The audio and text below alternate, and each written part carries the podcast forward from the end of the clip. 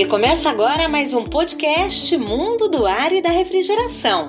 Aliás, pessoal, este é o último programa de 2020, que encerra com chave de ouro, já que vamos contar, vamos trazer aqui a história da Mecalor, uma empresa nacional que recém completou 60 anos.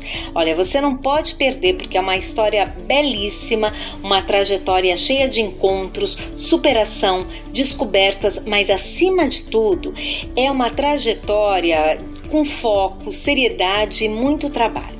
E para começarmos, eu quero apresentar a vocês o meu convidado, Iano Césimo, a quem eu já agradeço pela participação. Ele é engenheiro, pós-graduado e é a segunda geração da Mecalor. Com visão empresarial de 270 graus, Ianos se prepara agora para mais um passo na modernização da empresa, que neste novo ano de 2021 será ampliada fisicamente e também em sua linha de produtos. Quer saber mais? Me acompanhe. É agora no podcast Mundo do Ar e da Refrigeração.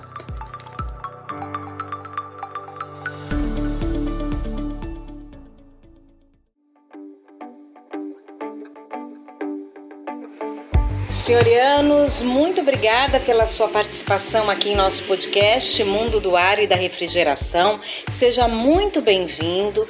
E para começar, eu gostaria de pedir ao senhor a gentileza de apresentar a Mecalor. Então, é, explica para quem está nos ouvindo o que, que é a Mecalor, o que, que ela faz, quais produtos ela desenvolve e como ela atua. A Mecalor é uma empresa um tanto sui generis porque ela, ela é uma empresa de engenharia, basicamente, engenharia térmica, é, que faz equipamentos. Por que, que eu digo isso?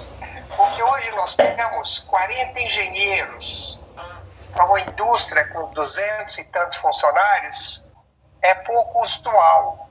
Então nós primamos pelo pioneirismo, nós estamos sempre investindo em novos desenvolvimentos, nós gostamos de uh, desafios na engenharia térmica, que muitas vezes ninguém quer encarar. E desta forma, nós atuamos não só em refrigeração, nós atuamos praticamente em todos os mercados que você consiga imaginar. Vou dar alguns exemplos. Nós somos fortes no mercado farmacêutico. A indústria farmacêutica precisa de salas e estufas para estudo de estabilidade de medicamentos. Os medicamentos têm que ser mantidos a temperatura e umidade perfeitamente controlada para sempre, até vencer a validade. Então, são equipamentos de precisão e, e os clientes exigem altíssima confiabilidade. Então, nós temos uma linha desses produtos, que vão desde, assim, tipo geladeiras até salas grandes. Sim. Nós atuamos forte no mercado hospitalar nós fazemos instalações completas de climatização de sala de ressonância magnética, tomografia, porque essas salas exigem temperatura e umidade controlada com precisão. Além do mais, a ressonância magnética precisa de um chiller. Então, nós desenvolvemos uma tecnologia que não é uh, ciência de, de foguete, mas que hoje é adotada no Brasil de fazer o resfriamento tanto da parte técnica da ressonância magnética como das salas, a sala de operador, sala de exame e a sala técnica. Nós fazemos chillers, desde chillers pequenininhos, 3 e o que? 1 TR, vocês gostam de TR, né? Hum. 1 TR, coisa pequenininha para colocar embaixo da mesa para laboratório, até 400 TR, valia bem ampla claro que esse, esses chillers, eles é, são utilizados em uma série de indústrias, desde ar-condicionado, que não é o nosso mais forte hoje, nós estamos investindo forte esse ano em ar-condicionado, mas na indústria. Me diga o nome de uma indústria que a chance é muito grande que nós temos equipamentos naquela indústria. Hoje nós temos mais ou menos 20 mil itens de equipamento em operação para a indústria de plástico, que representa mais ou menos 30% do meu negócio, do nosso negócio, nós temos uma linha de produtos grande, chillers, uh, termorreguladores, equipamentos que fazem resfriam e esquentam ao mesmo tempo, unidade de ar seco, unidade de ar frio, todas dedicadas à indústria de plástico. Para a indústria de ar-condicionado, nós temos uma linha de, de ar-condicionado de precisão. Então, nós, fornecemos para data centers ar-condicionado de precisão e chillers também. Para a indústria automobilística, além de toda essa parte que eles têm plástico, eles têm uma série de outras coisas, nós temos uma linha de câmaras climáticas. São equipamentos, normalmente, 99% feitos sob encomenda e sob medida, embora muitos sejam variações sobre o mesmo tema, mas dificilmente eu faço dois iguais. Então, são equipamentos que controlam com precisão temperatura, nós vamos de menos 80 até 200 graus, controlam umidade relativa com precisão, podem simular insolação com lâmpadas, podem simular uh, fluxo de ar e tudo isso no equipamento que pode ser desde pequeno até grande, tudo isso uh, de acordo com receitas de teste. E são especificações que a gente recebe da indústria automobilística e nós temos é, esse tipo de equipamento em todas elas. Não pode... Temos concorrentes, temos, mas os concorrentes são estrangeiros. E no Brasil é, é muito raro a gente perder negócio e normalmente nós somos, tipicamente nós somos líderes. Fazemos também equipamentos desse tipo para ensaio de aparelho de ar-condicionado ou de geladeiras. Hoje, um aparelho de ar-condicionado vem com aquela indicação de A, B, C. Sim. Quem dá esse selo é o CEPEL. O CEPEL tem calorímetros nossos. E todas as outras têm calorímetros nossos. São equipamentos também de precisão que tem que simular clima externo, clima interno, umidade e medir tudo para dizer que esse, esse equipamento de fato é de 48 mil BTUs. Eu estou vendo que é um portfólio bem amplo, né, senhorianos? E a minha pergunta é: o senhor, tá na, o senhor é a segunda geração da empresa, que é uma empresa familiar, que começou com o senhor seu pai, e pelo que eu estava lendo, ele é de origem de ascendência húngara. Nós, eu sou húngaro também. Ah, o senhor também é húngaro? Isso. A família chegou, família, minha mãe, meu pai, eu e um irmãozinho pequeno, na época tinha dois anos, nós chegamos ao Brasil em 57, como refugiados da Revolução Húngara. Então nós chegamos literalmente com, com a roupa do corpo. A viagem foi paga por uma organização de refugiados. O senhor tinha que idade Mas, naquela época? Eu tinha para sete. E o seu pai? No dia do meu aniversário, 26 de novembro, quando eu cheguei no Brasil em 8 de fevereiro, eu tinha sete anos. Olha, o senhor acabou de fazer aniversário, parabéns. Isso. Então, nós chegamos no Brasil. Meu pai já era engenheiro, então ele veio com a cara e coragem, não falava português. E tem que lembrar que em 57 foi a época do Juscelino. A presidente Juscelino foi de 55 a 61. Era um momento da economia do Brasil que parecia que o Brasil ia superar todos os países do mundo, principalmente vindo de fora. Aí você sabe a história tão bem como eu, aí veio o Jânio, veio o Jango, veio a Revolução, plano isso, plano aquilo, plano cruzado, plano plano, enfim, nós já passamos por tudo. Então, mas, com, mas como é que foi? O seu pai, sendo estrangeiro, chega em São Paulo, é, imagino que seja São Paulo, em Santos, né? Vocês deve, Paulo, Santos. Navio. Santos. E aí, como é que vocês começaram a, a, viver no Brasil? Como é que foi o start dele? Porque, é, pelo que eu estava lendo, ele começou com uma loja de concertos de eletrodomésticos no centro de São Paulo. Como é que a Mecalor se forma e tem tem um, um portfólio é, é tão vasto, tão amplo é, e que atende é, o mercado de refrigeração, de climatização, de precisão e mais, é uma empresa familiar que se mantém familiar é, em 60 anos, em seis décadas. É um, um feito, né, senhorianos? Chegamos ao Brasil, lembre-se, em 57. A indústria brasileira estava precisando de gente competente, então meu pai não teve dificuldade de achar emprego. Ele teve dois empregos, um na Monarch, que não existe mais, e outro na Arco, que ainda existe hoje. E o, do, nos dois, os chefes deles eram húngaros, húngaros que chegaram depois da, da Segunda Guerra. Então ele se virou falando húngaro com o chefe. Aí um pouco mais para frente, talvez tenha ouvido falar das Carnes Vessel. Sim, ainda existem. Existe, claro, uma empresa muito, muito boa. Nós viemos, a família deles e a nossa veio no mesmo navio. E o, o velho Vessel, que não está mais vivo, pedi para o meu pai e falou assim, olha, eu, eu entendo de carne, eu sou um técnico, entendo profundamente de carne, e eu preciso de uma câmara frigorífica. A especialidade do meu pai era fornos siderúrgicos. Né? E ele, como bom açougueiro, falou assim: olha, quem, quem sabe quente sabe frio. E meu pai fez a primeira câmara frigorífica. Aí falou: olha, então agora vamos, vamos se especializar em, em refrigeração.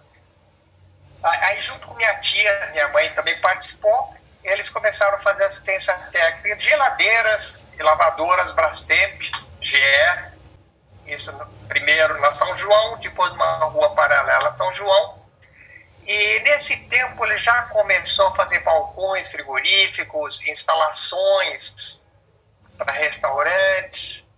Aí mais para frente, eu não sei como alguém da indústria de plásticos que estava inici iniciando achou meu pai e falou assim: olha, nós precisamos muito de chillers, unidades de água gelada, como se chamava na época, para resfriar moldes de injeção de plástico. Aí ele começou a fabricar isso. Na época já tinha uma fábrica uma fábrica pequena, Guarulhos, e começou a fabricar chillers. Eu me lembro que quando eu entrei na empresa, 33 anos atrás, nosso recorde absoluto era fabricar 10 chillers de dois modelos por mês. Esse era o recorde absoluto. Cristiano, você entende um pouco disso? Para ter uma ideia, a gente esticava tubo de cobre no chão. Nossa. A gente comprava o tubo enrolado e esticava para ele ficar retinho. Então era, era muito, muito artesanal, mas a empresa estava crescendo. Aí mais para frente, também a, a, a Mecalor começou a fazer câmaras climáticas, coisas simples primeiro, freezer menos 40 e lembro bem, na época eu estava trabalhando numa empresa de engenharia, Promon Engenharia, e me lembro meu pai disse, olha, esse negócio de menos 40 é um problema, porque chega a menos 40 de noite e de dia não chega. E aí, de repente, eu larguei meu emprego e fui trabalhar com ele, 33 anos atrás. Na época ele já tinha uma outra empresa que estava no mesmo endereço e eles injetavam plástico. Essa empresa foi vendida uns 15 anos atrás. E eu comecei na, na Mecalor. Para mim foi um, pessoalmente, foi um baque muito grande. Primeiro que trabalhar com empreendedor imigrante que deu certo. É, é uma raça de pessoas que sabe tudo, uh, faz as coisas muito de uma maneira instintiva. Sim. Meu pai tinha um instinto incrível eu, na época, já tinha trabalhado na Promo Engenharia, que é uma empresa enorme, por 10 anos. Uh, tinha feito um doutorado nos Estados Unidos. Então eu vinha com ideias diferentes. Então imagina o choque. Uh, uma coisa curiosa é o seguinte, como nos Estados Unidos, na época, isso em, nos anos 70, já tinha computador, não tinha computador de mesa. Sim. Aqueles computadores enormes Grandes. de aquário. Sim. Então eu já vim com algum conhecimento disso. Aí comprei um computador, primeiros computadores da Apple, e quando eu levei para a fábrica, meu pai proibiu de mostrar para alguém. Fica no buraco, você pode usar, ninguém mais pode, porque vai atrapalhar a cabeça das pessoas. Olha, uma mentalidade mais conservadora porque, e que é justificável, né? O choque era muito disruptivo. Uhum. Aí mais para frente a coisa foi indo, meu pai se dedicou mais à empresa de plástico. E eu fui tentando montar uma equipe de engenharia. Eu sou engenheiro, embora hoje eu tenha que olhar uhum. finanças, tudo aquilo que empresário tem que fazer, mas o meu prazer mesmo é engenharia. E é difícil montar uma equipe de engenharia boa. Eu imagino que sim. E foram muitos e muitos anos até a gente conseguir ter o, pelo menos um arcabouço de engenharia. Porque na fábrica era tudo feito por gente com muita experiência, mas de chão de fábrica. Então cada equipamento saía diferente. Entendi. Não havia desenho. Eu me lembro que nós, nós a IPM na época, ela nadava em dinheiro por causa da, da proteção e eles pediram para a gente fazer umas câmaras climáticas, que nunca funcionaram muito bem, e eles pediram uma outra igual. E a gente não sabia, porque a gente não tinha desenho. Então a gente decidiu desenhar as coisas após o fato. As built. Fabricava e depois desenhava. Ao contrário, né? Indo na contramão. Imagina. Imagina o choque foi para mim vindo uma empresa de 3 mil engenheiros.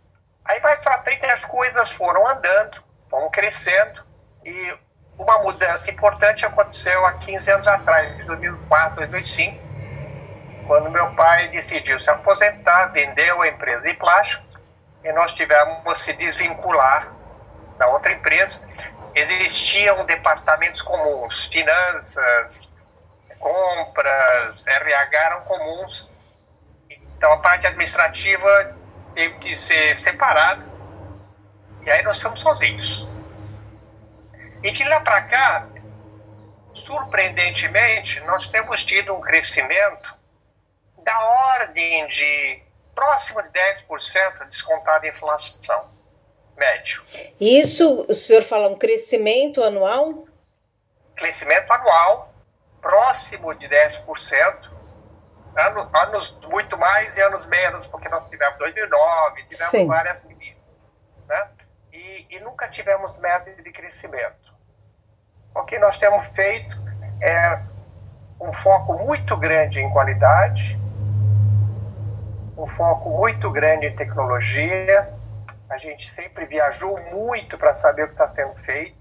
Uma convicção que dá para fazer no Brasil equipamentos padrão internacional. Então, ao, longo desse tempo, principalmente nos últimos 15 anos, nós temos tomado iniciativas. Uh, eu acredito, eu, pioneiras. Que bom. Agora, o senhor é, comentou que é, depois dessa desassociação, depois desse, dessa ruptura com a indústria de plásticos, eu tenho a impressão que a Mecalor tomou vida própria e aí sim, uma constatação de que ela cresceu e apareceu mais, e também um outro fator, é, me parece que quando o senhor é, tomou um pouco à frente das coisas. É, e aí, uma segunda constatação: o seu pai me parece uma pessoa bem hábil, bem inteligente nessa questão dos processos, mas é, o senhor trouxe um frescor, é, uma maturidade empresarial, industrial para Mecalor, é isso?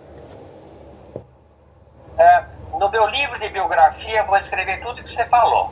Ai, que bom! Não, mas não é verdade. Não é, é verdade. O que acontece? Verdade que eu tenho uma formação diferente, claro, do imigrante corajoso, que se meteu a fazer coisas que nem todo mundo teria condições. Eu provavelmente não teria. Uhum. Mas eu tenho uma formação diferente. Então, eu estudei na Poli, fiz um doutorado, dei aula, trabalhei 10 anos numa empresa de engenharia muito conhecida. Então, eu vim com outra bagagem mas nunca fui empresário. Então, mesmo nos, quando houve essa ruptura, eu falei, e agora o que nós vamos fazer? E não fui, eu não fiz sozinho, eu fiz com essa equipe. Todas as pessoas que eu estou mencionando desse grupo uhum. já estavam na empresa. Uhum. Fizemos juntos. E agora, o que a gente faz? TI estava no outro prédio e era para duas empresas. Como é que a gente faz? E finanças. Meu pai cuidava de finanças. Então eu não tinha noção muito bem dos resultados, porque ele, ele, não, ele achava que o importante é sobrar um dinheirinho e tá bom. Uhum. É, claro que nesse meu tempo fiz uma série de cursos, estudei um monte de coisa, mas é, eu não me vejo como sendo aquele empresário que sabe das coisas. A gente foi aprendendo. Sim. Uma, uma coisa é certa, que nós sempre fomos, eu sempre fui muito conservador. um dos sonhos quando houve essa, essa doação definitiva da empresa, meu sonho era ter dinheiro em caixa, porque o caixa estava sempre como a maioria das empresas, né? Sempre no limite, né? E, então, nós atravessamos essa pandemia, não terminou ainda, mas vamos atravessar a pandemia relativamente tranquilos, porque a gente tem reservas. Ai, que bom, né? Porque a gente vê tanta tanto desdobramento aí da pandemia, o senhor falar isso sou até como música. Bom, já que a gente entrou nessa questão da pandemia e dessa, dessas realidades diferentes, né? A Mecalor tem 60 anos, nós já tivemos muitos planos econômicos e além dos planos econômicos, nós tivemos é, crises políticas muito profundas que é, reverberaram na economia nacional. Como a Mecalor, quais foram os desafios, se é que houveram, da Mecalor advindos desse processo? Em caso da, de ter havido sim alguns desafios, como é que a Mecalor é, lidou com todos esses processos? Uh, o fato é pelo menos nas últimas três, quatro crises, a gente atravessou sem sofrimento. Se a quinta vamos atravessar, não sei, porque não, tem, não tenho uma receita. Mas vou te dar um exemplo dessa, dessa crise atual. No momento em que a coisa começou em março, nós fizemos uma série de, de contas, de cálculos e simulações, cenários, e chegamos à conclusão que no pior cenário nós vamos, vamos acabar com o dinheiro da, da nossa reserva, mas não vamos precisar de dinheiro de terceiros. O que já é uma maravilha, né? Já é maravilha, mas parecia muito ruim, né? Porque naquele primeiro momento, mas claro. todo mundo parou de pagar, de comprar aquelas coisas. Uhum. Porque estava pronto, não, quis, não, não dá para entregar. E aí nós tivemos planos. Se chegar a sei lá quanto por cento da reserva, nós vamos ser obrigados a demitir, etc. Mas, deixar muito claro para todo mundo que a prioridade número um é não demitir ninguém, abertamente. Que não significa que isso não é, não é uma promessa, é uma prioridade. Seria a última coisa que nós faríamos nós estávamos preparados, se necessário, a, fechar o ano com, com prejuízo. Paciência, nunca fechar com prejuízo, primeira vez, empresas têm problemas. Também decidimos o seguinte: vamos continuar com o nosso plano de investimento. Porque se a empresa, nas últimas instâncias, tiver de fechar, com ou sem investimento, vai fechar do mesmo jeito. Mas como nós acreditamos que nós vamos sair dessa, vamos investir no futuro. Então, esse ano, acho que nós gastamos mais em investimento do que nos anos anteriores. E quais foram esses? Olha, a gente tem até dificuldade de, de enumerar os investimentos, porque nós não temos um plano de investimento formal como as empresas multinacionais têm. Eles foram Mas, acontecendo? Exemplo, eles vão, vão aparecendo e a gente vai fazendo. Por exemplo, esse ano nós gastamos, olha, praticamente quase um milhão de reais no programa SolidWorks, que é de desenho, onde nós incorporamos recursos que poucas empresas, talvez nenhuma empresa do Brasil use.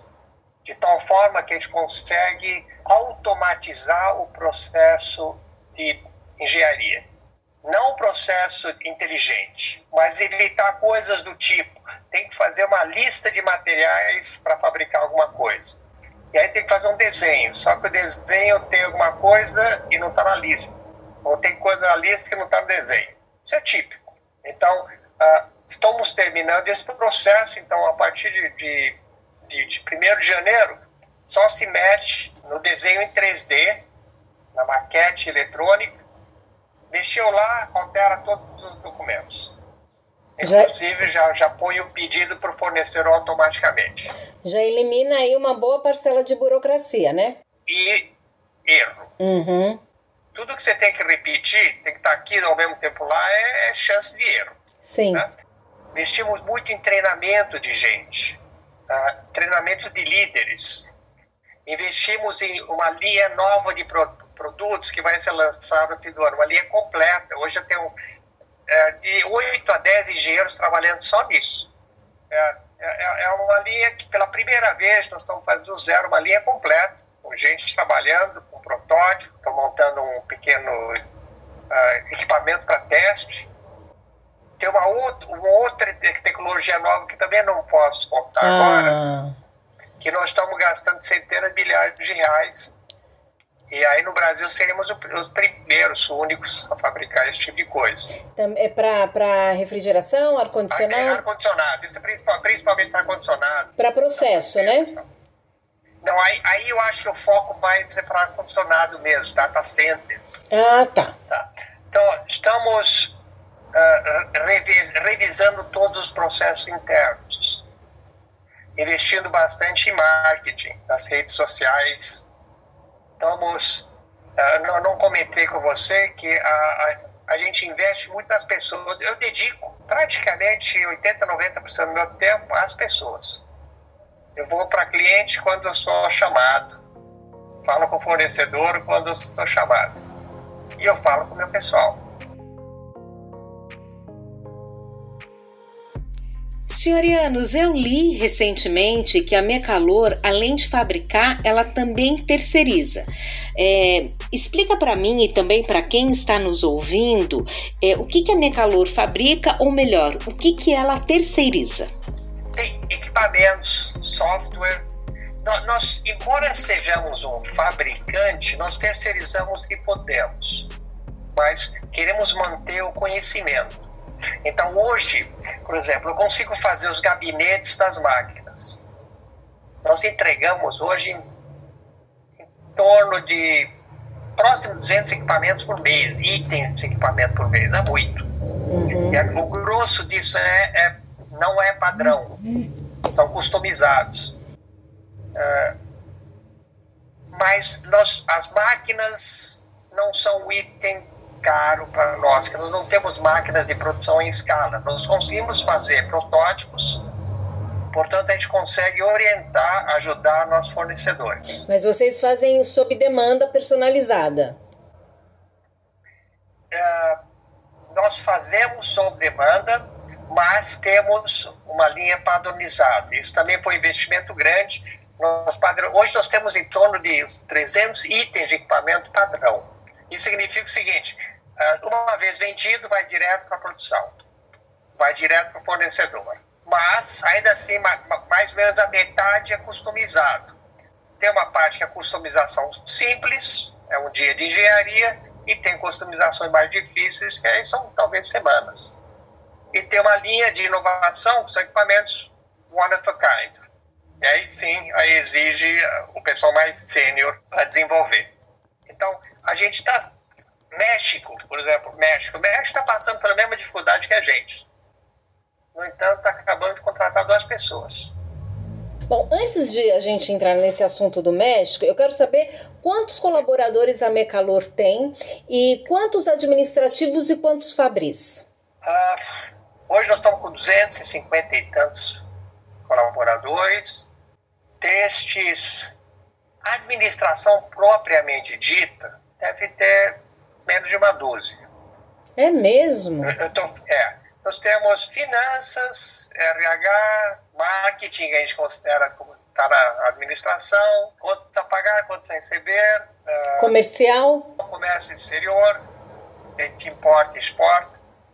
É, é um grupo de não, mais de 12 pessoas. Sim. Agora, senhorianos, é, o restante naturalmente são fabris, né? O, o restante praticamente meio a meio a gente fábrica, eu, diria, o que sobrou, eu diria que tem praticamente 100 pessoas de escritório, que não são administrativos. Engenharia, vendas, engenharia de aplicação, pós-vendas, aftermarket, e compras. Ah, entendi. Agora, naturalmente, é, o senhor estava comentando que abriu uma filial no México, então, naturalmente, porque é, exportavam para toda a América Latina. E aí, Sim. estrategicamente, foi mais adequado abrir uma, uma filial, uma fábrica no México. Quando foi isso? Não? Não? Isso foi ano passado. Hum surgiu essa ideia, nós já estávamos exportando para a América Latina principalmente, e surgiu a ideia de abrir uma filial no México, porque o México, porque o México é a maior economia na América Latina, depois do Brasil, e o México é o que está mais longe da gente e que está mais perto dos Estados Unidos. Então parecia a, a decisão correta. Né? Mas veja, não foi decisão minha, não foi nem ideia minha, para é. ser bem franco. No meu livro de biografia eu vou dizer que foi, foi minha. É. Uh, surgiu a ideia e o atual diretor comercial, que também está conosco há 25, 25 anos, ele, ele não tem 40 ainda, para você ter uma ideia. Puxa vida. Ele, ele falou assim, não, vamos fazer um, um business plan. Ele fez, apresentou ao grupo todo, todo mundo aprovou, mostrou para mim, a minha pergunta foi a seguinte, quanto vai custar se der errado? Ah, não, não vai dar errado. Não, se der errado, quanto custa? Aí fizeram as contas, eu falei, tudo bem, então vai em frente. É um risco que eu estou disposto a correr. Tínhamos um plano, claro, que você, você abriu uma filial, não fabricamos lá. Ah, tá. Nós temos equipamentos, pronta entrega, uh, temos pós-vendas, temos vendas, propriamente dito, porque uh, não sendo conhecido como um, um player local, tem que ir devagar. Mas as coisas estão indo muito bem, apesar da pandemia. Até que nós contratamos duas pessoas. Uhum. E, e uh, existe a possibilidade, pelo menos não excluímos a possibilidade de um dia fabricar lá. Vai depender, claro, da evolução da empresa. De como as coisas vão, vão acontecendo, né, senhorianos? Isso. Muito bem. Isso. Bom, vamos falar então da terceira geração Mecalor? Vamos. Uh, quando se fala de empresa familiar, eu não gosto desse termo, porque empresa de família tem uma conotação de que a empresa ela é para o sustento da família. E como eu o senhor uma define? Visão um pouco diferente. Eu tenho uma visão diferente. Eu um dia vou me aposentar devagarzinho e eu não vou depender mais da empresa. Eu estou fazendo minha aposentadoria separada. E a família, a minha família é pequena, tem uma filha e um filho, e minha esposa, e nós somos os herdeiros. Minha filha mora nos Estados Unidos, então não tem uma atuação direta na empresa. E meu filho é, é, tem um currículo excepcional, né? porque é meu filho. Ele também se formou na Poli, fez doutorado na Austrália, na área de combustão, engenharia térmica, trabalhou numa empresa importante e de repente veio pedir emprego. Mas ele entrou como engenheiro, ele era gerente de engenharia e prometeram promovê-lo como diretor de engenharia nessa empresa que ele estava. Ele entrou como engenheiro, hoje ele é gerente. Esse, começando ano que vem, ele vai ser responsável. Hoje, ele foi responsável por organizar a engenharia, fez um trabalho extraordinário. E a partir do ano que vem, ele vai estar junto a vendas, cuidando de novos negócios novos desenvolvimentos. E ele é, é um dos membros do grupo. Ele não é tratado como filho do dono, ele não tem carro da empresa, ninguém tem, nem eu tenho. E, ele, e o, que, o que me deixa muito orgulhoso, que ele é, é visto na empresa como, claro, como o, o herdeiro, como possível sucessor, mas se eu porventura desistir de trabalhar ou batesse as motos agora, ah, muito provavelmente por seis meses do ano, ninguém ficaria no meu lugar. As coisas andam. Aí, entre eles, do grupo diretivo, sairia algum plano de como fazer. Então, o que eu quero dizer com isso é o seguinte: é, meu filho foi uma, uma contratação importante que eu adoraria, adoraria fazer se não fosse meu filho.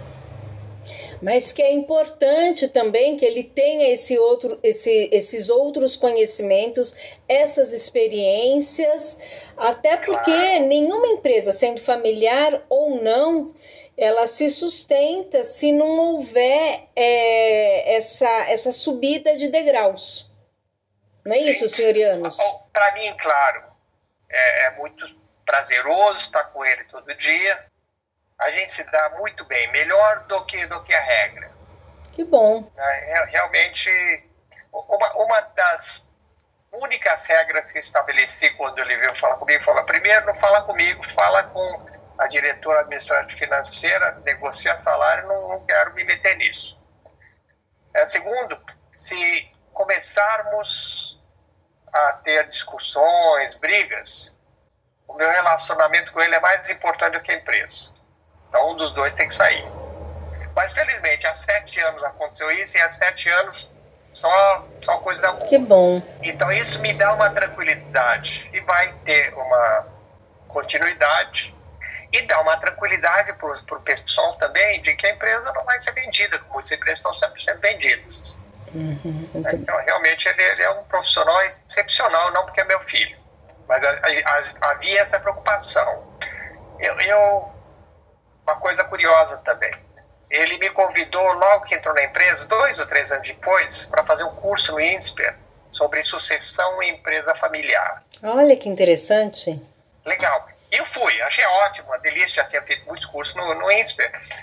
E logo no primeiro dia, o professor tratou de vários assuntos e descobri que na sala tinha algumas pessoas, ninguém da minha idade, só tinha gente mais jovem, mas tinha algumas pessoas de idade média, consultores que estavam procurando novos clientes. E o resto, garotada, falando mal, mal do tio, do pai, da mãe, reclamando. E eu falei, professor, eu acho que eu estou estuando aqui, né? Que eu não estou dando a oportunidade para o meu filho falar mal de mim. Ele deu risada.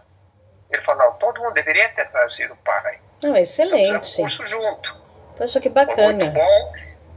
E descobri o seguinte, que para mim é uma novidade, que a empresa familiar talvez seja o melhor modelo de empresa. Ah, por qual Mas motivo? Não, motivo, já, já vou dizer. Repito, não aquele modelo que a gente entende por empresa familiar. Todo mundo mete a mão no caixa, etc. Não. Por quê? Eu, eu tenho como benchmark para mim uma empresa grande dinamarquesa que é um fornecedor importante nosso. Uma empresa imensa, bilhões de euros.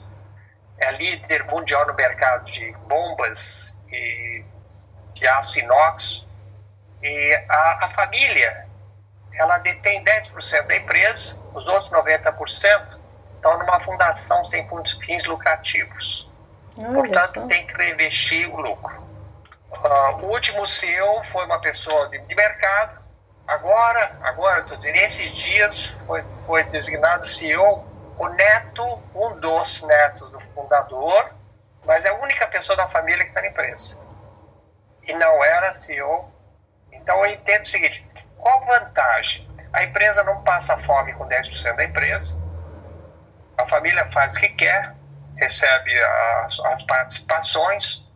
No entanto, a família continua dando a direção geral da empresa. Olha só.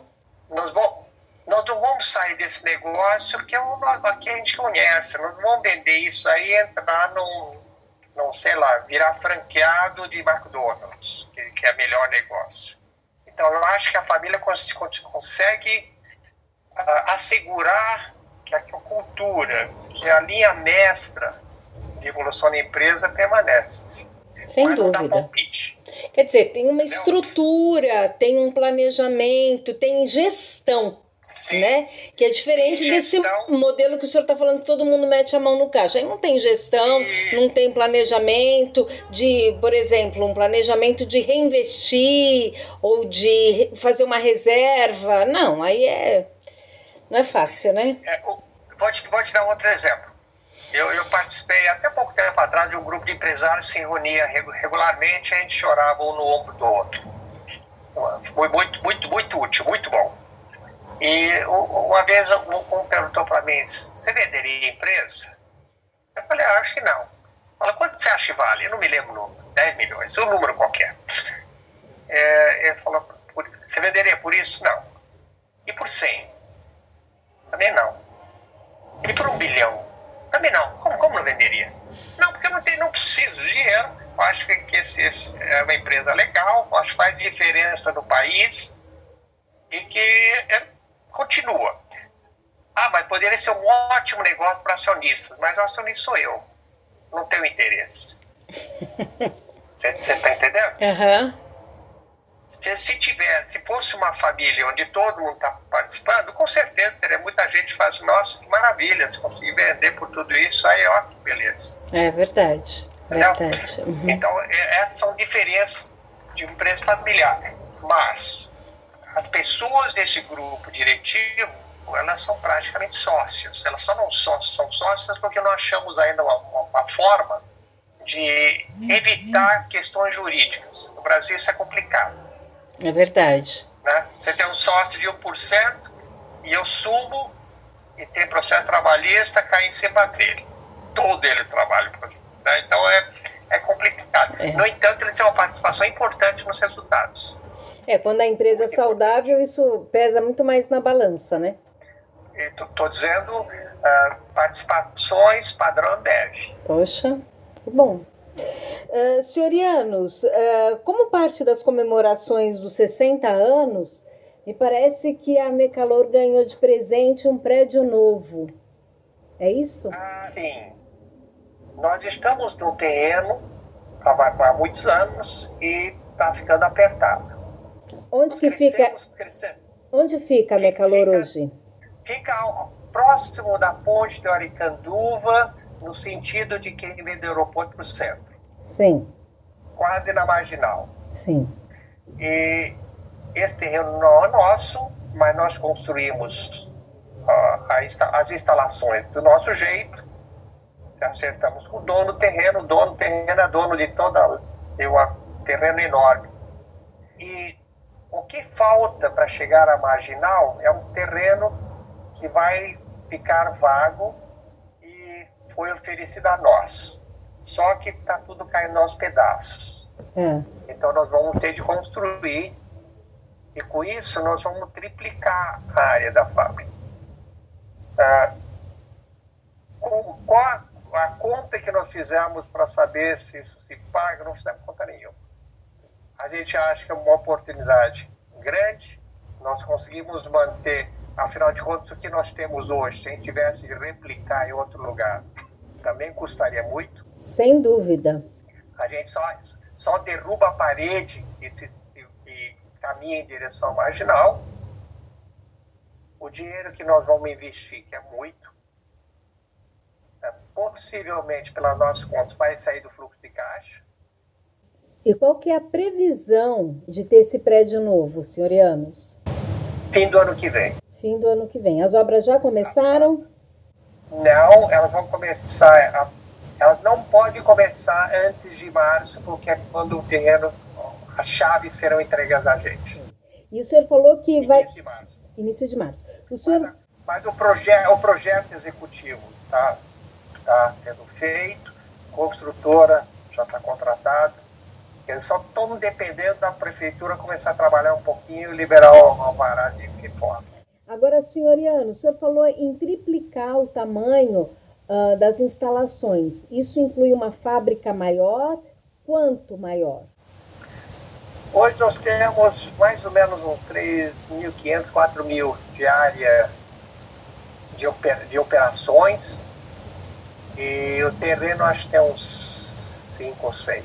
Então a fábrica vai para uns 12 mil metros 18, quadrados. 18 mil. 18 mil. Terreno, 18 mil, e a fábrica vai para mais ou menos uns 12. Mas é, só para eu entender, o, esse, esse terreno passa a ser da Mecalor agora, né? Não. O terreno continua sendo dele e nós vamos pagar aluguel. Agora fizemos as contas e analisamos todas as outras alternativas e achamos que ainda é vantajoso. Entendi. Entendi. Porque outra possibilidade é, é sair e ir para sei lá, Jarinu, Caçapava, como nós dependemos de mais de pessoas, engenheiros, gente desse nível, mesmo no chão de fábrica, pessoas todas formadas pelo Senai, é, o nosso medo grande é o seguinte, a gente vai para Caçapava e perde metade. Né? É por isso que tomamos essa decisão.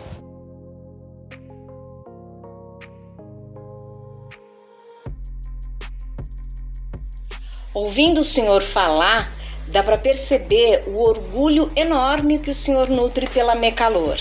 O orgulho enorme.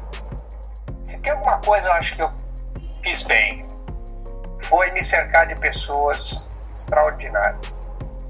É, a confiança entre eu, esse grupo de diretores, eles dois a dois conseguem vender a empresa.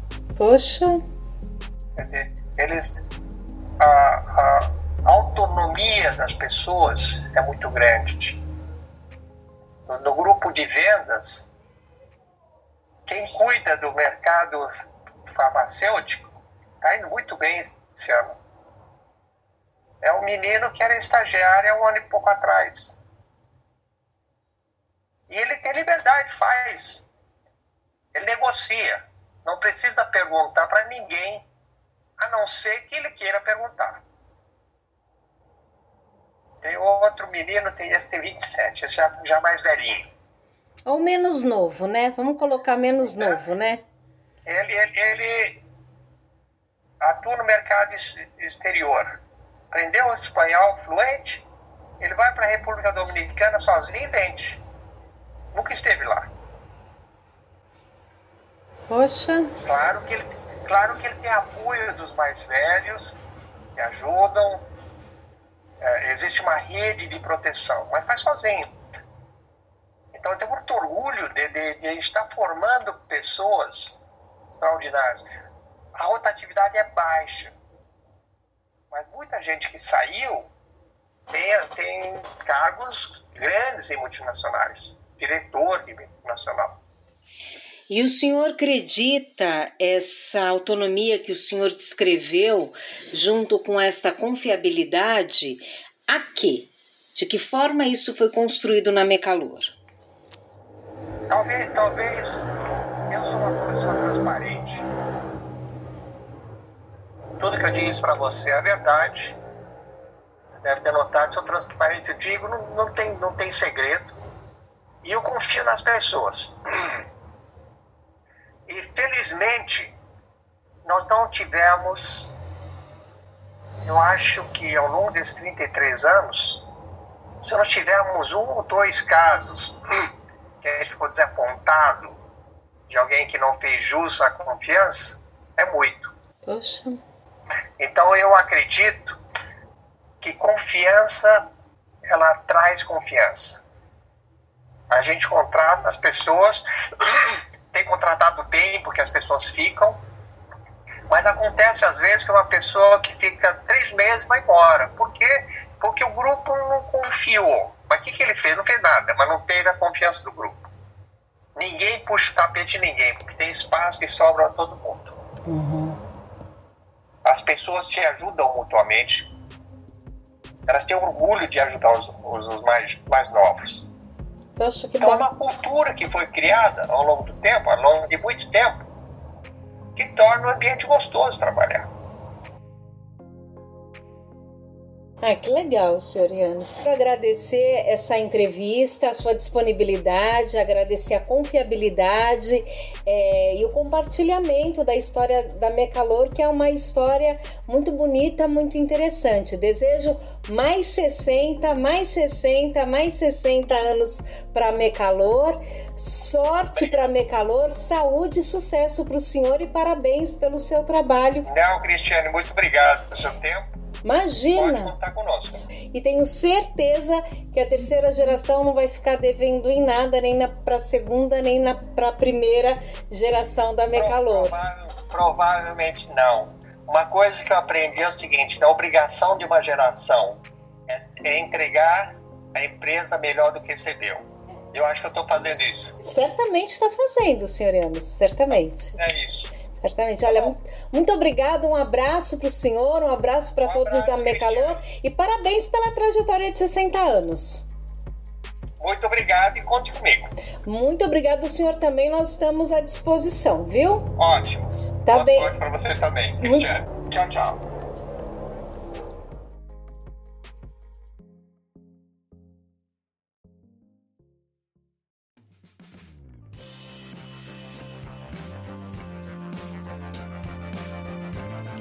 Este foi Ano Cêsigo. Que história, hein?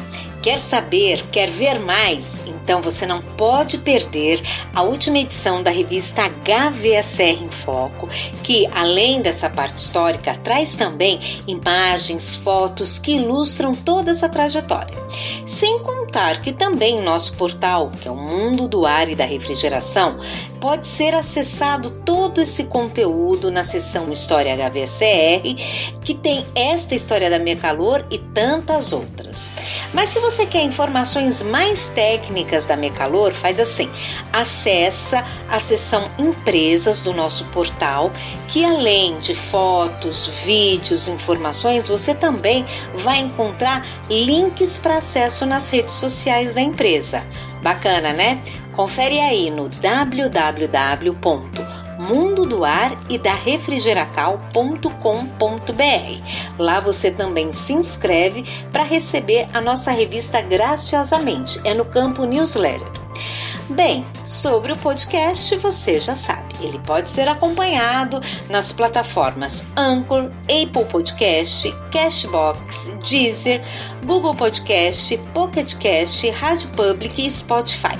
É só escolher qualquer uma delas, se inscrever para receber semanalmente o nosso conteúdo. É isso mesmo, semanalmente, toda semana tem um conteúdo novo.